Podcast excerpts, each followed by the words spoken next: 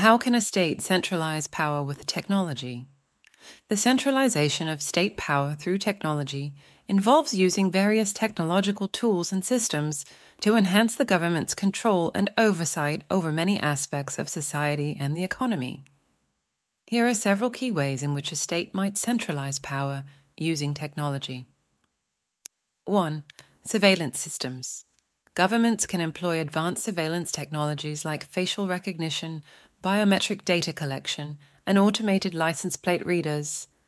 These systems enable continuous monitoring of public spaces and, in some cases, private areas, significantly expanding the state's ability to observe and record citizen activities. 2. Data collection and analysis.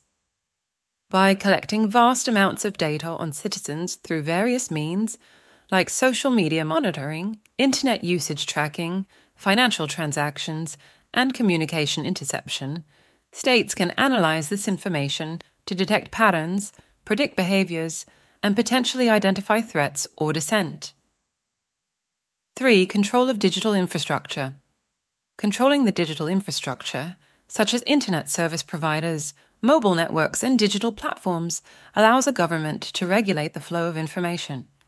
This can include censoring or blocking websites, controlling digital communication channels, and limiting access to the global internet. 4. Propaganda and information manipulation. Technology enables sophisticated approaches to propaganda.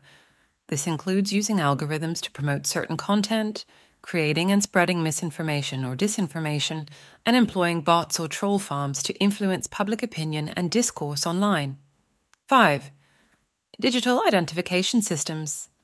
Implementing digital IDs for citizens can centralize personal information and link it to various activities like voting, healthcare, banking, and education. This not only facilitates efficient delivery of services, but also allows for closer monitoring and tracking of individual activities. 6. Cybersecurity and cyber surveillance. Strengthening cybersecurity capabilities helps the state protect its own digital assets and infrastructure.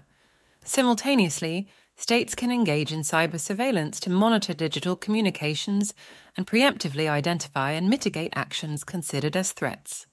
7. Use of AI and machine learning. Artificial intelligence, AI, and machine learning can process and analyze the vast quantities of data collected by the state, providing insights that would be impossible for humans to discern quickly.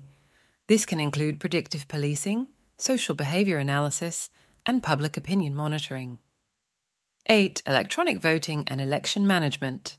By controlling the electronic systems used for voting and election management, a government can potentially influence electoral outcomes. However, this use of technology is highly controversial and poses significant risks to the integrity of the democratic process. 9. Internet of Things, IoT, and Smart Cities. The implementation of IoT devices and smart city technologies allows for more efficient management of urban areas, but also increases the potential for surveillance and data collection from a multitude of sensors and devices embedded in the urban environment. 10. Regulating and influencing technology.